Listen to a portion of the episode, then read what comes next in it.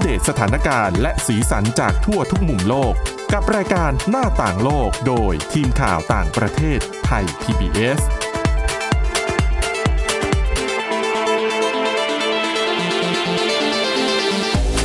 สวัสดีค่ะ ต้อนรับคุณผู้ฟังเข้าสู่รายการหน้าต่างโลกนะคะ มาอัปเดตสถานการณ์และสีสันจากทั่วทุกมุมโลก กับทีมข่าวต่างประเทศไทย PBS ค่ะ พบกันทุกวันจันทร์ถึงศุกร์นะคะ อยู่กับสมาชิกโต๊ะข่าวต่างประเทศไทย PBS เหมือนเดิม วันนี้อยู่กับคุณทิพย์ตะวัน คุณจิรศักดิ์และดิฉันวินิษฐาค่ะ สวัสดีค่ะ ครับ สวัสดีครับ อ่ะเรื่องแรกไปกันที่โรคระบาด โรคระบาด ก็เรื่องนี้ก็อยากจะถาม คุณทิตวันคุณวินิษฐาว่า ตอนเด็กๆ เนี่ยเคยอ่าคุณพ่อคุณแม่หรือที่โรงเรียนเนี่ย มีการพาไปฉีดวัคซีนอะไรอย่างนี้บ้างหรือเปล่า มี มีนะ ก็ ตอน ตามระเบียบของกระทรวงสาธารณสุขเลยแหละ เด็กสมัยนี้เป็นยังไงไม่รู้แต่ของเรามีสมุดเล่มเล็กๆอะ ใช่ เล่มเท่ามืออะแล้วตอนนี้เยินเป็นอะไรก็ไม่รู้มัน ดิฉัน บวก หาไม่ แคะ เจ แล้ว อแล้ว เราก็จำได้ที่โรงเรียนก็จะหยอดโปลิโอ ใช่ดิฉัน ที่มัน ชอบาก เค็มๆ เวลาเขาไม่หยอดโปลิโอ ทำไมอ่ะ อร่อย มัน คือ เค็ม เวลาเขาจะมาหยอด ดิฉันจะแบบว่ารีบมากขอสองหยดได้ไหมขอสามหยดได้ไหม ไม่ได้ค่ะหนู ไม่ได้ ครับ เสียใจ ก็เนี่ยจะถามทุกคนว่าตอนเด็กๆ เคยหยอดอะไรอย่างนี้ใช่ไหมครับ เพราะว่าไทยเนี่ยเป็นประเทศหนึ่งที่เรียกว่า มีมาตรฐานทางระบบสาธารณสุขเนี่ยค่อนข้างที่จะดี อืม ซึ่งทำให้เสี่ยงในการเป็นโรคนี้เนี่ยน้อยลง เพราะว่ามีข้อมูลบอกว่า คนที่ติดเชื้อหนึ่งคนเนี่ยสามารถแพร่กระจายไปเชื้อไปยังคนที่ไม่มีภูมิคุ้มกันได้ถึง 18 คน โห นี่คือในกรณีของโรคหัดนะคะ ใช่ไหม ครับ คือคูณไปก็คือ 18 เท่านั่นแหละ ใช่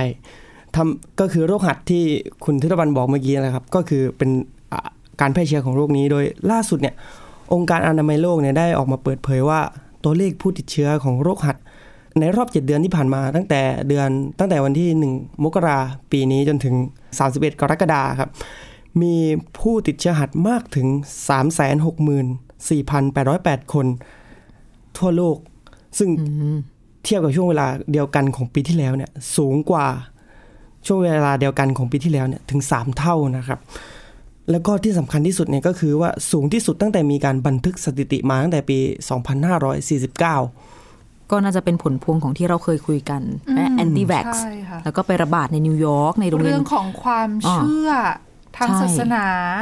ทาง ด้วย ความเอ่อทฤษฎีสมคบคิด ใช่ ความเข้าใจแบบผิดๆ ก็มีเหมือน กลั กั วว่ารัฐบาลจะใส่อะไรเข้าไปในวัคซีน ซึ่งประเด็นเนี่ย เรื่องเนี้ยไปเกิดในประเทศที่พัฒนาแล้วด้วยนะ แล้วไปเกิดในอย่างสมมตินึกภาพนิวยอร์กสนามเด็กเล่น คนเยอะๆ มีเด็กไม่ฉีดวัคซีนเป็นหัดไปหนึ่งคนก็อย่างที่บอกเนาะ18 ใช่ไหม ใช่ครับ อ่ะคูณเข้าไป แล้วก็จะเชื่อมโยงมาว่าที่ทุกคนบอกว่าในประเทศที่พัฒนาแล้วมีลัทธิอย่างนี้เกิดขึ้นเนี่ยที่น่าตกใจก็คือมีในยุโรปทวีปยุโรป 46 ประเทศเนี่ยมีผู้ติดเชื้อถึงเกือบ 90,000 คนนะครับ จาก3 3 6 0 0 0 คนเนี่ย ค่ะ หนึ่งในสี่เนี่ยอยู่ในอยู่ในทวีปยุโรป ซึ่งยุโรปเนี่ยค่อนข้างที่จะเป็นประเทศที่พัฒนาแล้วซะเยอะ แล้วทำให้มีผู้ติดเชื้ออย่างนี้เยอะเนี่ยแสดงว่าแนวคิดอะไรอย่างเงี้ยมันเริ่มเข้าไปเยอะขึ้นแล้วนะครับ แล้วก็มี 4 ประเทศในทวีปยุโรปที่สูญเสียสถานะประเทศที่ปลอดอาโรคหัดนะครับ ผมประกอบด้วยประเทศอาร์เบเนีย สาธารณรัฐเช็ก ประเทศกรีซแล้วก็ประเทศอังกฤษนะครับ ส่วนประเทศที่เรียกได้ว่ามีผู้ติดเชื้อมากที่สุดในโลกนะครับ มีสาธารณรัฐประชาธิปไตยคองโกมี 1 5 0 0 0 0กว่าคนนะครับ มีมาดากัสการ์1 2 0 0 0 0 กว่าคน แล้วก็ยูเครน 5 5 4 0 0 0 กว่าคนนะครับ ซึ่งปัจจัยที่ทำให้โรคหัดเนี่ยแพร่กระจายได้เยอะก็คือ หนึ่งการขาดแคลนระบบสาธารณสุขที่ดี ซึ่งผมได้พูดตั้งแต่ตอนต้นแล้วว่าไทยเนี่ยค่อนข้างที่จะไม่ค่อยมีปัญหาเรื่องนี้ เพราะว่ามีมีการป้องกันที่ดี มีการให้วัคซีนอยู่ตลอดนะครับ โรคหัดนี่เราก็ได้ตั้งแต่เด็กๆนะ ใช่เป็นหนึ่งใน ใช่ เป็นหนึ่งในวัคซีนที่ทุกคนเด็กไทยหลาย ๆ ทุกคนได้ตั้งแต่เด็ก ๆ แล้ว พื้น นะครับ ฐาน ครับผม แล้วก็มีการขาดแคลนวัคซีนรุนแรงในบางพื้นที่ แต่ในบางพื้นที่มันก็เป็นเหมือนที่หลาย ๆ คนบอกว่า มันเป็นเกิดจากความคิดความเชื่ออะไรต่าง ๆ ที่เรียกว่าต่อต้านไม่ยอมรับวัคซีนซะเองนะ ค่ะ ครับ อืม ก็อย่างมันเป็นเรื่องที่พิสูจน์ให้เห็นว่าไม่ใช่ คือ เรียกว่าอะไรดี แหวกแนวจากโรคอื่น ๆ ที่มักจะเกิดหรือแพร่ระบาดรุนแรง โรคหัดเนี่ยเป็นโรคที่มีวัคซีนแล้วแล้วเขา ใช่ หลายคือหลายคนนะมองว่าโรคนี้เนี่ย พอมีวัคซีนวัคซีนก็สามารถป้องกันได้ค่อนข้างมีประสิท คื ธิ อวัค ภาพ ซีน เล ได้ ย ผ ที ล เดียว เป็นอย่างดี ใช่ค่ะ แล้วหลายคนก็มองว่า โรคนี้ไม่น่าจะมีปัญหาอะไรนะ แล้วฉี น่า ด จะ ใช้กันมานาน ใช่น่าจะสามารถทำให้มันหายไปจากโลกได้แหละ อืม แต่ปราก ป ฏ รากฏ ว่าด้วยแนวคิดที่ต่อต้านเรื่องของวัคซีน หรือว่าเรื่องของความเชื่อต่างๆ ก็ทำให้โรคนี้เนี่ยกลับมาอีก ในหลาย ๆ ประเทศอย่างที่คุณจิรศักดิ์บอกไปว่า อย่างในยุโรปก็มีตั้ง 4 ประเทศนะที่เดิมเนี่ยได้สถานะปลอดโรคหัด แต่ว่าเพียงไม่กี่ปีเท่านั้นก็กลับมาอีกรอบนะคะ ซึ่งซึ่งก็เป็นปัญหาที่น่ากังวลน่าวิตกนะ กลายเป็นว่าไอ้ความเจริญเนี่ยแทนที่จะเจริญในด้านการป้องกันโรคใช่ไหมสรุปกลายเป็นแบบเผยแพร่ความคิด ทำให้แย่ลง แอนตี้แวกได้แบบมากขึ้น อืม แล้วก็ ค่ะ คนจำนวนมากก็อาจจะไขว้เขว อืมมันมีหลาย ๆ ปัญหานะคะที่ฉันคิดว่าน่าจะเป็นอยู่ที่ประเทศแต่ละประเทศด้วยที่ที่การบริหารจัดการแล้วก็ ให้ข้อ เรื่อง มูล ของระบบ ยังไง สาธารณสุข อืม เป็นยังไงดีมากน้อยแค่ไหนอย่าง ก่อนหน้านี้ เราเคยนำเสนอเรื่องของประเทศอังกฤษไปแล้วที่เอ่อสูญเสียสถานะปลอดโรคหัดก็เป็นเพราะหนึ่งส่วนหนึ่งอะนะคะ สาเหตุก็มาจากการที่ พ่อแม่ผู้ปกครองรู้สึกว่าอืมไม่อยากเสียเวลากับการนัดหมอเพื่อเข้าไปรับ วัคซีนอีกรอบ คือบางคนบางทีเขาก็ลืมบ้างหรือว่าไม่รู้บ้างว่าจะต้องเข้าไปรับวัคซีนรอบที่สองนะ ไม่ใช่ว่ารับรอบแรกแล้วก็จบ อาจจะไม่ได้ตระหนักถึงความร้ายแรงของโรคด้วยแหละ ใช่ ก็เลยมีตัดสินใจอะไรแบบนี้ขึ้น ก็อ่ะเอาใจช่วยให้แก้ปัญหาได้เร็วๆ แล้วก็ขอให้มันไม่ต้องมาถึงบ้านเรา อืม นะครับ ค่ะ ก็ต่อไปก็เป็นเรื่องเกี่ยวกับสัตว์ เกี่ยวกับวัฒนธรรมแล้วกัน ก็เมื่อเรานึกถึงวัฒนธรรมการกินอาหารแบบปลาดิบอย่างเงี้ยพูดถึงปลาดิบเนี่ย ก็ต้อง คล้ายๆกับ ญี่ปุ่น แน่ ใช่ ไม่ใช่ปลาธรรมดานะ วานก็กิน ใช่ ก็เป็นวัฒนธรรมเช่นกัน อันนี้ก็คือใกล้เคียงกับปลาวาน ก็คือปลาอย่าเรียกว่าเขาเรียกะไ อย่าเรียกว่าปลาดีกว่า อย่าเรียกว่าปลาดีกว่า เพราะว่า อ่ะ ในสะทางวิทยาศาสตร์เนี่ยโลมาเนี่ยถือเป็นสัตว์เลี้ยงลูกด้วยนม ค่ะ ครับก็คือญี่ปุ่นเนี่ยกลับมาเริ่มฤดูการในการล่าโลมาอีกครั้งท่ามกลางท่ามกลางเสียงคัดค้านจากชาวโลกนะครับผมโดยพื้นที่ที่มีการล่าโลมาเนี่ยก็คือพื้นที่เดียวกันที่มีการเริ่มกลับมาล่าวานครั้งแรกในรอบ31ปีเมื่อ 2 เดือนก่อนนะครับ อืม ก็คืออยู่ในจังหวัดวากายามะนะครับผมชื่อว่าเมืองไทจิเป็นพื้นที่ท้ายๆแหละของญี่ปุ่นที่ยังมีการล่าทั้งวานและโลมาอยู่นะครับ ซึ่งฤดูการล่าโลมาเนี่ยก็คือได้เริ่มไปเมื่อวันที่ 1 กันยายนที่ผ่านมานะครับ โดยการโดยระยะเวลาเนี่ยมีถึงในการล่าเนี่ยมี 6 เดือน โดยการให้สื่อรายงานญี่สื่อญี่ปุ่นเนี่ยรายงานว่ามีเรือประมงที่ได้รับการอนุญาตเนี่ย 12 ลำในการล่าโลมาแล้วก็ล่าเป็นระยะเวลา 6 เดือน โดยการล่าในวันแรกๆเนี่ยปรากฏว่าเรือเรือเหล่าเนี้ยออกไปแล้วก็ไม่สามารถล่าโลมาออกกลับมาได้ แต่ว่าทาง NGO หรือว่าองค์กรไม่แสวงหาผลกำไรเนี่ยก็ได้ชี้ว่าเนี่ยที่จริงเนี่ยล่ามาได้ แต่ไม่บอก อ๋อทำเป็นว่าไม่ได้ ใช่ อืม มีเทคนิคด้วยนะ แต่แค่ออกไปก็ดิฉันว่าก็ไม่เหมาะสม แค่ตั้งใจไปล่าก็ไม่ เออ ก็ผิดละ ค่ะ ใน จะล่า สำ ไม่ ในมุม ได้ ขอหรือบงาง ล่า คน ในจะล่าได้หรือไม่ได้เนี่ย แต่ว่าคุณออกไปด้วยจุดประสงค์ที่คุณต้องการจะล่าเนี่ย มันก็ เออ ไม่ค่อย นก็ จะดีละ ใช่ อืม ซึ่งประเด็นการล่าโลมาเนี่ยได้รับเป็นเขาเรียกว่าอะไรเป็นกระแส มาตั้งแต่มานานแล้วแหละ แล้วก็ที่มันบูมที่สุดเนี่ยเกิดจากว่าหนังเรื่อง The Cove ในปี 2552 เนี่ย ค่ะ ได้รับรางวัลออสการ์ในฐานะอ่าภาพยนตร์สารคดียอดเยี่ยม ซึ่งเขาไปถ่ายทำวิธีการล่าโลมาแบบเดิม ก็คือว่าค่อยๆล้อมอวน แล้วก็เอาฉมวกค่อยๆแทง อุ้ย โอ้ยน่าสงสารจัง ใช่ เลยอะ แล้วแล้วที่รุนแรงกว่านั้นคือน้ำทะเลเปลี่ยนเป็นสีแดง อ๋อ ก็ใช้ฉมวกแทงอ่ะ ใช่ เนาะไม่ได้ไม่ได้ตักขึ้นมาทั้งตัวหรืออะไรอย่างนี้ ใช่แล้วมันมันทำให้ปลาทำให้โลมาเนี่ย ค่อยๆ ตายอย่างช้าๆช้าๆช้าๆช้าๆ ทรมาน ก็คือครึ่ด้วงย ชั่วโมงอ่ะแล้วพอเรื่องนี้ออกไปเยอะๆเนี่ยกลายเป็นกระแสกระแสผลักดัน จนก็คือทุกคนอ่ะอยากให้เลิก แต่ว่ามีผู้ใหญ่บางคนในรัฐบาลญี่ปุ่นยังบอกว่าเนี่ยวัฒนธรรม การล่าโลมาเนี่ยถือเป็นวัฒนธรรมการประมงอย่างหนึ่งของชาวญี่ปุ่น เป็นข้ออ้างเดียวกันกับที่ล่าวานเลยนะ คือดิฉันรู้สึกว่าจะจะบอกว่าเป็นการทำประมงเป็นเรื่องของวัฒนธรรมของญี่ปุ่นนะใจหนึงอะก็อาจจะพูดได้ แต่ว่าดิฉันก็รู้สึกว่าเขาเอาเทคโนโลยีไปจับกับการล่าแบบนี้สิ คือ ก็ วั เล ฒ ย นธรรมแต่ก่อนนะเขาไม่ได้ล่าเยอะ หรือ ล่า ว่า เป็ ด้วย น เทค การ โนโล พา ยี ณิชย์แบบ ล้ำ ข ส นา มั ด ย นี้ แบบนี้ ใช่คือแบบนี้ในเมื่อเรามีเทคโนโลยีขนาดนี้แล้วเรือที่เราใช้เอาออกไปล่าเนี่ยลำใหญ่ ใหญ่โต ขนาด อุ นั้ ป น กรณ์เต็มไปหมด ใช่ อีกอย่างหนึ่งด้วยโลกมันเปลี่ยนไปแล้ว คืออในอดีตอาจจะมีประชากรว่านหรือว่าโลมาแบบเหลือเฟือเนาะ แต่ทุกวันนี้ล่ากันจนไม่ใช่แล้วอะอาจจะต้องช่วยกันอนุรักษ์หรือเปล่า ใช่ครับ แล้วก็ไอหนังเรื่องนี้มันผลักดันให้เกิดกระแสสุดท้ายแล้วเนี่ยก็เปลี่ยนนะ แต่ไม่ได้ไม่ได้เลิกล่านะ แต่เปลี่ยนวิธีการฆ่า จากเมื่อก่อนเนี่ยรุมแทง อ่ะ กลายว่าแทงปึ๊กเอาให้โดนจุดสำคัญ แล้วก็ก็ปักไว้อย่างนั้นอะ คือให้ ย่า ทรมานน้อยลง ใช่ อย่าให้เลือดกระจายออกมา โอ้ยแต่มันก็ เนี่ย ไม่ ไม่ค่อย จะดีขึ้นสักเท่าไหร่ มัน มันเป็น ค่ะ วิธีทะวิธีการแก้ที่ตังหงิดตังหงิดอยู่เหมือนกันนะครับ แล้วก็แล้วก็แต่อย่างไรก็ตามเนี่ยไอการฤดูการล่าโลมาเนี่ยก็มีหลายหลายกลุ่มนะกลุ่มอนุรักษ์ทั้งในญี่ปุ่นแล้วก็ต่างประเทศเนี่ยไปฟ้องศาลในจังหวัดวากายามะว่า เพื่อให้ศาลเนี่ยสั่งอนุมัติให้ยุติฤดูการล่าโลมานะครับผมเนื่องว่าเนื่องจากว่าขัดกฎหมายของญี่ปุ่น ซึ่งตอนเนี้ยขบวนกะกระบวนการเนี่ยยังอยู่ในชั้นศาลอยู่แต่ว่า เหมือนที่บอกว่าเมื่อกี้ว่าฤดูการล่าวานก็กลับมาแล้ว อืม แล้ว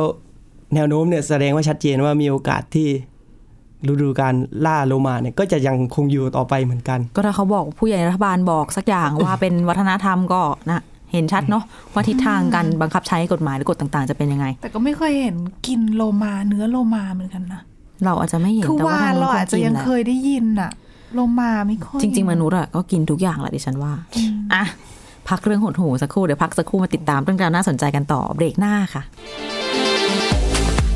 หน้าต่างโลกโดยทีมข่าวต่างประเทศไทย PBS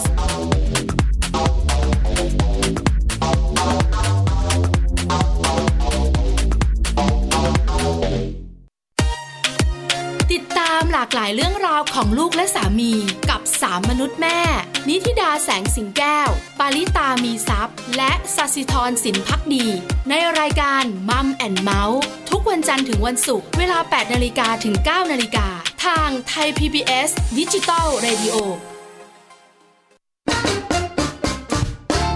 เพราะสุขภาพเป็นเรื่องที่ควรใส่ใจ เพราะความห่วงใย เราจึงจะคุยให้คุณได้ฟัง กับเรื่องราวสุขภาวะสุขภาพ ในรายการ โรงหมอ และโรงหมอสุดสัปดาห์ ทุกวัน 10นาฬิกาทางไทย PBS d i g i ดิจิ Radio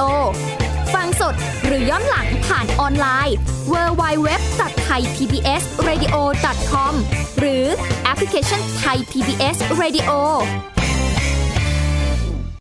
มากกว่าด้วยเวลาข่าวที่มากขึ้น จะพัดพาเอาฝุ่นออกไปได้ครับ มากกว่าให้คุณทันในทุกสถานการณ์ ตามที่กฎหมายดังกล่าวกำหนดเอาไว้ มากกว่ากับเนื้อหาเที่ยงตรงรอบด้าน นำมาใช้ในคดีเมาแล้วขับ มากกว่าในทุกทางออกของสังคม ป้องกันไม่ให้ปัญหาเกิดขึ้น มากกว่ากับข่าวรอบวันในทุกมิติ เครนก่อสร้างเกิดอุบัติเหตุขึ้น มากกว่าด้วยการวิเคราะห์ที่ตรงจุด ความพยายามของภาครัฐที่จะแก้ปัญหา และมากกว่ากับทีมข่าวมืออาชีพ ข่าวไทย PBS ให้คุณได้มากกว่า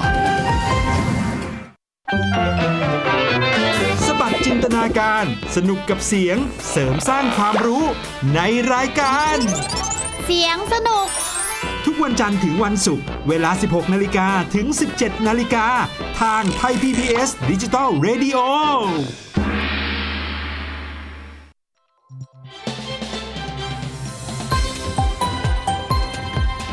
คุณกำลังรับฟังไทย PBS ดิจิทัล Radio วิทยุข่าวสารสาระ เพื่อสาธารณะและสังคม หน้าต่างโลกโดยทีมข่าวต่างประเทศไทย PBS ตอนรับคุณผู้ฟังกลับเข้าสู่ช่วงที่ 2 ของรายการหน้าต่างโลกนะคะอาจากญี่ปุ่นเดินทางไปกันต่อที่ออสเตรเลีย ข้ามมาคนละซีกโลกเลยนะคะ ลงใต้มาไกลทีเดียว ค่ะ แต่ว่าก็ถือว่าเรื่องนี้เป็นเรื่องที่น่ายินดีเรื่องหนึ่งนะคะ เพราะว่า เอ่อรัฐบาลออสเตรเลียค่ะ จริงๆแล้วต้องบอกว่าก็รัฐบาลออสเตรเลียก็ได้ รัฐบาลในกรุงแคนเบอร์ราของออสเตรเลียนะคะเขาผ่านกฎหมายค่ะ เมื่อเร็วๆนี้ ฉบับหนึ่งที่น่าจะถูกอกถูกใจบรรดาคนที่รักธรรมชาติชื่นชอบพื้นที่สีเขียวนะคะ แล้วก็อาจจะเอาแต่ใจตัวเองสักเล็กน้อยก็เป็นได้ เอาแต่ใจด้วย ต้องเข้าแต่ใจด้วยเพราะว่ากฎหมายฉบับนี้ค่ะ อนุญาตให้เราประชาชนคนธรรมดาทั่วไปนี่แหละ สามารถไปปลูกต้นไม้ คือจะปลูกต้นอะอะไรก็ได้นะคะ ริมถนน ถนน ถน หมานยถึง ที่ ถ เป็นน นหลวง ใช่ถนนที่เป็นถนนสาธารณะค่ะ อ้าวแล้ว คือต้อง ที่ ลองลองนึกภาพนะ คือเป็นภาพยนตร์ฝรั่งนะ แล้วแบบถนนในในแบบย่านชุมชนอะไรอย่างเงี้ยค่ะเขาก็จะมีถนนใช่ไหมแล้วเขาก็จะมีทางเดินที่จะมีพื้นที่เหมือนเป็นสนามหญ้าเล็กๆอะ่ะ คือ ก่ มันไม่ ที่ ใช่ของเอกชนใช่ไหม ไม่ใช่เป็นพื้น ไม่ ที่ ใช่เหมือน ป็ถ บ้านเราที่ริมถนนก็เป็นที่บ้านอ่ะ ไม่ใช่ไม่ใช่ บ้านเราริมถนนก็ไม่ใช่ที่บ้านนะ เป็น บางที่มันใช่ คือเราต้องนับไปกี่กี่เมตร กี่เมต ตาร มกฎหมาย เพื่อเป็น ใช่ พื้ ไหมนคะ ที่ของเอ่อของทางการเป็นพื้นที่ส่วนรวมเพื่อให้คนมาทำเป็นทางเท้า เหมือนแบบอะค่ะ เป็นไหลทาง เดิน เอย ใช่ ทง เอาไว้ ท้ เดิน อ่ย ได้ ใช่แล้วก็จะมีการปลูกต้นไม้บริเวณนั้นน่ะนะคะ ให้นึกภาพหนังฝรั่งตาม นะ ก็คือจะมี คือไม่งั้นเนี่ยนึกภาพไม่ออกเพราะว่าจริงๆอ่ะคำนิยามคำจำกัดความของเขาของกฎหมายฉบับนี้ที่สามารถปลูกต้นไม้ได้เนี่ย คือในพื้นที่ที่ถูกเรียกว่า nature strips ค่ะ ซึ่งมันคือพื้นสนามหญ้าที่ขั้นระหว่างถนนกับถนนกับทางเท้าอ่ะ แล้วก่อนที่จะเข้าไปถึงบ้านเราตัวบ้านเราที่จะคุณจะมีสนามหญ้าในบ้านก็เรื่องของคุณไง ถึงกับคิดคำแปลไม่ออก ใช่ไม่ เป็น มี แถบ คำในภาษาไทย เป็น ด้วย แถบ นะ แห่งธรรมชาติก็ไม่ใช่ คือดิฉันพยายามไปหาคำนิยามในภาษาไทยก็ไม่มีนะคะ เพราะบ้านเราเนี่ยปกติทางเท้าบ้านเราก็ต้นไม้ก็ไม่ค่อยจะมีส ไม่ นา ได้ ม เป็น หญ้า เนเจ ยิ่ องร์ ไม่ สั ต้อก ง เท่าไหร่ สนามหญ้าเนี่ยไม่ต้องพูดถึง คือแค่มีทางให้เดินก็ดีใจจะแย่ บางที่ แล้ว ไม่มีนะคะคุณ ใช่ต้องลงมาเดินที่ถนนนะคะ ดังนั้นดิฉันก็เลยหาคำนิยามไม่ได้ก็ต้องเรียกเป็นแบบนี้ให้ให้จินตนาการกันไปค่ะ ค่ะ นั่นแหละก็คือเขาบอกว่ากฎหมายฉบับเนี้ยจะทำให้คุณเนี่ย คือถ้าคุณอยู่บ้านแล้วมีสนามหญ้าปลูกต้นไม้ที่สนามหญ้าตัวเองแล้ว เราไม่พอใจรู้สึกว่า เอ๊ะ มีพื้นที่เหลือน่ะ ตรงถนนส่วนรวมทางเท้าตรงนั้นน่ะ ขอปลูกอะไรหน่อยได้ไหมะ อ๋อ บ้านตัวเองอะเต็มแล้วไง โอ้โห ก็ปลูกได้นะคะเขาไม่ว่าค่ะ คุณจะเอาต้นอะไรไปปลูกก็ได้แต่ตอนเนี้ยมีปัญหาอย่างหนึ่ง คือ คือเขาทะเลาะกันว่า เอ๊ะ จะปลูกอะไรดี เนี่ย จะปลูก จะปลูกต้นไม้ธรรมดาดี หรือว่าจะปลูกพืชผักสวนครัว ให้คนไปเก็บกินได้ ใช่ก็ ดี มัน ไง ก็มีปัญหาไงสมมติไปปลูกแล้วมันแบบไปขวางสมมติต้นมันโตใหญ่อีกสิปีข้างหน้ามันก็ขวางเนเจอร์สตริปเป็นทางเดินเนี่ย อันนี้ถือว่าเป็นข้อข้อห้ามข้อจำกัดหนึ่งของกฎหมายฉบับนี้นะคะเขาบอกว่าคุณอยากจะปลูกอะไรก็ปลูกไปเถอะไม่ว่าการแต่มีข้อแม้ ต้นไม้ที่คุณปลูกเนี่ยห้ามสูงเกิน 50เซนติเมตรนะคะ อ๋อ เพราะว่าเขากลัวว่าเดี๋ยวจะไปบัง อ๋อ บางระบางวิวทางเท้าคือเหมือนกับเวลาเราขับรถอยู่ใช่ไหมคะ เราอาจจะมองเข้าไปไม่ได้อะเพราะว่าต้นไม้เนี่ยที่มันมาขั้นระหว่างทางเดิน ทางเท้ากับถนนเนี่ยมันสูงเกิน 50เซนติเมตรปั๊บเนี่ย อ่ะ มันจะบดบังทัศนีเขาเรียกว่าอะไรวิสัยทัศน์ของคนขับรถได้ เขาก็กำหนดเอาไว้ว่าปกติเนี่ยห้ามเกิน 50เซนติเมตร หรือถ้าเป็นย่านที่เหมือนกับอาจจะเสี่ยงต่อการเกิดไฟป่าอะประเทศออสเตรเลียแน่นอนว่าหลาย ๆ คนก็ต้องเคยได้ยินว่าประเทศนี้เสี่ยงเกิดไฟป่าสูงมาก ดังนั้นพื้นที่ไหนที่เสี่ยงที่จะเจอไฟป่า เขาจำกัดไว้ว่าห้ามสูงเกิน 20 เซนติเมตร อ๋อ เพื่อความปลอดภัย อืมจะได้ แต่ ควบคุมอะไรได้ง่าย ถูก เนาะ ต้องแต่นอกนั้นถ้าคุณเลยช่วงกำหนดคือไม่ใช่เขาเรียกว่าอะไรไม่เกินไม่ผิดตามข้อกำหนดของเขาเนี่ย อยากปลูกอะไรปลูกเลย ต้นสตรอเบอรี่หรือว่าจะ คือน่าจะอารมณ์ไม้พุ่มเนาะห้าสิบเซนห้าสิบเซนติเมตรก็จะได้ ป แบ ระมา บ ณนั้น พุ่มเล็ ตี้ ก ยๆนิดนึงอาจจะ ไม่ เป็ ได้ น ไม่ได้เป็นต้นไม้ ดอก ๆอ่ะอีกหน่อยเดี๋ยวต้องมีปัญหาอีกก็ไปแย่งกันปลูกมาแล้วใครไปเด็ดกินแล้วก็บอกว่านี่หน้าบ้านฉัน ก็อย่างนั้นถ้ากลัวจะโดนแย่งเด็ดกินก็ปลูกดอกไม้นะคะ ที่ อ่ะ อาจจะชื่นชอบ ก็ถือว่าเป็นเขาเรียกว่าอะไรอ่ะเป็นกฎหมายน่ารักน่ารักดีๆ ที่ทำให้เราเพิ่มพื้นที่สีเขียวให้กับเมืองของเราได้นะคะ ด้วยตัวเราเองด้วยไม่ต้องไปรอรัฐบาลทำ รัฐบาลก็ได้ประหยัดงบไปด้วย ใช่ก็ก็ใช้ความคิดสร้างสรรค์ ให้ช่วย เอา กัน ค่ะ ดูแล ว่า เอา อยากจะปลูกตรงไหน แต่ใครจะรดน้ำต้นไม้นี่สิ ก็คนแถวนั้นแหละ อยากให้ ไหนๆ หน้าบ้านสวยก็ช่วยรถด้วย เอออย่า ประ อย่า มาณนี้ ว่า นะ ว่าปลูกอย่างเดียวใช่ไหม ใช่ ไหนๆรรดน้ำต้นไม้ที่สวนหน้าบ้านตัวเองก็รดอ เล อก ย มา ไปอีกที่นิ ถ ด นนึนง ด้วย อืม อืม อ่ะไปที่เรื่องของกลับมาเรื่องใกล้ ๆ ตัวกันบ้าง น้ำเปลี่ยนนิสัย อืม พูดแล้วก็รู้เนาะว่า ค่ะ เป็นเครื่องดื่มแอลกอฮอล์เนี่ย ยา ซึ่ง คูยาคูไม่ใช่ ยาคูไม่เปลี่ยนนิสัย อ๋อ มั้ง โอเค ที่เขาเรียกว่าน้ำเปลี่ยนนิสัยเพราะอะไร เพราะว่ามันมีหลายคนที่พอดื่มเข้าไปจนเมา แล้วทำอะไรเพี้ยนๆหรือว่า อาละวาด บางคนอ่ามากกว่าเพี้ยนคือทำอะไรที่ผิด แล้วก็จะมีอ้างว่าโอ้ย เมา อืมอืม ไม่ว่าจะเป็นเรื่องเล็กๆน้อยๆอย่างเนี่ย ตีกันหรือว่าเรื่องใหญ่เรื่องโตอย่างเช่นไปข่มขืนละเมิดล่วงละเมิดทางเพศเด็ก ค่ะ ผู้หญิงอะไรก็ตาม ก็จะอ้างว่าทำเพราะว่าเมาได้ยินเขาอ้างนี้กันบ่อยนะคะ ก็ดูเหมือนว่า เครื่องดื่มแอลกอฮอล์เนี่ยจะเป็นสาเหตุที่ทำให้มนุษย์ มีจิตสำนึกที่เสื่อมทรามลงหรือเปล่า อืม อ่ะ จริงจริง ๆ เป็นเรื่องของความไร้สติด้วยหรือเปล่า อ่ะเขาก็สงสัยกันแบบนี้ มีการทดลองทางทางจิตวิทยา จัดทำโดยนักวิจัยของมหาวิทยาลัยพริมัตของที่อังกฤษเนี่ยเขาวิเคราะห์กันมาแล้วค่ะ พิสูจน์ว่า ไม่ว่าคนเราจะอยู่ในสภาพที่เมาไม้แค่ไหน แต่ว่ามาตรฐานทางศีลธรรม ที่แต่ละคนใช้ตัดสินใจในการเลือกจะทำหรือไม่ทำสิ่งต่างๆ ยังเป็นเหมือนเดิม ไม่มีเปลี่ยนแปลง ไม่ต่างกับตอนที่มีสติสัมปชัญญะครบถ้วน ดังนั้นไม่ว่าคุณจะไร้สติ หรือคุณจะเมา อ้างไม่ได้นะ อีลุงตุงนางอะไรยังไงก็ตาม คุณน่ะยังมีความสามารถทางศีลธรรมที่เท่าเดิม ไม่ใช่ว่าทำไม่ดีเพราะกินเหล้าแต่ทำไม่ดีเพราะว่า ไม่ดีอยู่ คิดไม่ดี แล้ว อยู่แล้ว ถูก คุณไม่ยับยั้งชั่งใจ ใช่ ด้วยหรือเปล่า คือที่นี่เขาทดลองโดยการใช้กลุ่มตัวอย่าง 48 คนให้ดื่มเหล้าวอดก้าที่เป็นช็อตช็อตๆอะ ค่ะ ดื่มกันทีละหนึ่งช็อต แล้วก็ค่อยดื่มเพิ่มไปเรื่อยๆเรื่อยๆเรื่อย เมา ๆ ใช่แล้วระหว่างค่อยๆ เพิ่มปริมาณเนี่ยเขาจะให้ทดลอง เอาภาพหน้าคนมาให้ดู ก็จะมีแสดงอารมณ์ต่างๆ เป็นหน้ายิ้มหน้าคิ้วขมวดอะไรเงี้ยสลับกันไป แล้วก็ให้คนที่ดื่มวอดก้าเนี่ยตอบคำถาม อย่างเช่นว่าอ่ะเห็นหน้านี้รู้สึกยังไงอย่างนี้ แล้วก็ไปตั้งคำถามยากๆตัวอย่างเช่นว่า เป็นคำถามเชิงจริยธรรมอ่ะ เช่น คุณจะยอมช่วยชีวิตคนสิบคนไหมถ้าเกิดว่าคุณต้องทำให้คนบริสุทธิ์หนึ่งคนต้องตาย อย่างเงี้ย เหมือนที่เราเคยได้ยินกันมาบ้าง เสร็จแล้ว ปรากฏว่ากลุ่มตัวอย่างส่วนใหญ่ พอยิ่งดื่มวอดก้าเพิ่มมากขึ้นเรื่อยๆ จะยิ่งเข้าใจอารมณ์ของบุคคลในภาพผิดเพี้ยนไป อย่างเช่นเขายิ้มมา อาจจะว่าเฮ้ยยิ้มเยาะทางฉันทำไม แทนที่จะรู้สึกดีกับภาพ ค่ะ กลายเป็นโมโห ค่ะ หรือเห็นหน้าคิ้วขมวด คือจะกลายเป็นว่าภาพใบหน้าที่ดูเศร้าหมองอะ่ะ คนที่เมาวอดก้าแล้วเนี่ย กลับจะรู้สึกบวกกับภาพนั้น ส่วนภาพที่ยิ้มแย้มมีความสุขเนี่ย กำลังพยายามหาคำอธิบายอยู่ เขาไม่ได้บอกเอาไว้เนี่ยดิฉันก็ติดใจตรงนี้ ปรากฏปรากฏว่าไอ้ภาพที่ยิ้มแย้มมีความสุข คนที่ดื่มวอดก้าไปหลาย ๆช็อตเนี่ย รู้สึกไม่โอเค รู้สึกเป็นลบกับภาพเหล่านั้น แต่ถึงในแง่ของการประเมิน ค่ะ ภาพสิ่งที่เห็นความรู้สึกต่างๆ จะผิดเพี้ยนไปพอสมควร ในส่วนของการตอบคำถาม เชิงจริยธรรม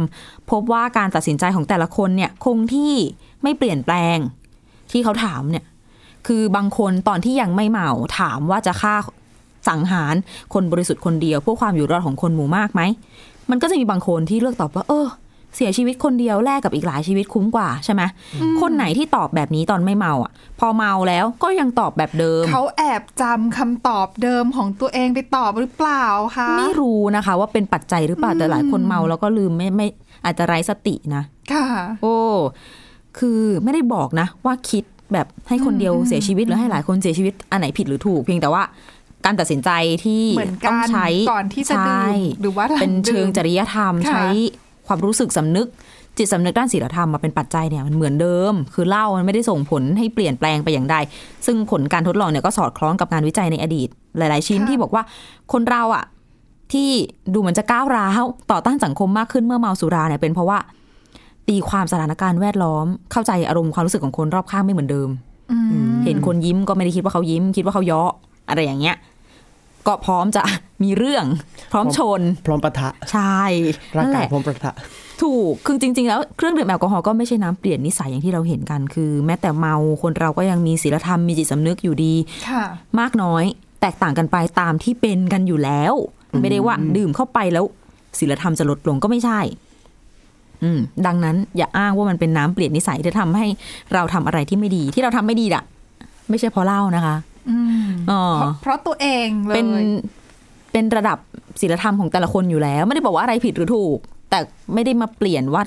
ทำดีทำชั่ว ไม่สามารถเอามาอ้างเป็นข้ออ้างได้ว่า ที่ก่อเหตุข่มขืน ผู้สูงอายุคนนี้เป็นเพราะว่าเมา อย่างที่เราเห็นในข่าว มันไม่ใช่ไง ทางวิทยาศาสตร์พิสูจน์มาแล้วโอ้น่าสนใจเนาะ ค่ะ ค่ะแล้วนี่คือเรื่องราวที่นำมาฝากกันสำหรับหน้าต่างโลกในวันนี้นะคะ คุณผู้ฟังติดตามฟังรายการกันได้ที่ www.thaipbsradio.com ค่ะ หรือว่าจะฟังผ่านพอดแคสต์ ค้นหาคำว่าหน้าต่างโลกนะคะทำให้มาอัปเดตสถานการณ์ แล้วก็ที่ต่างประเทศกับเราเนี่ยได้ทุกที่ทุกเวลาเลยทีเดียว วันนี้เรา 3 คนแล้วก็ทีมงานทั้งหมดลาไปก่อน สวัสดีค่ะ สวัสดีครับ ติดตามรับฟังรายการย้อนหลังได้ที่เว็บไซต์และแอปพลิเคชันไทย PBS Radio ไทย PBS ดิจิทัล Radio วิทยุข่าวสารสาระ เพื่อสาธารณะและสังคม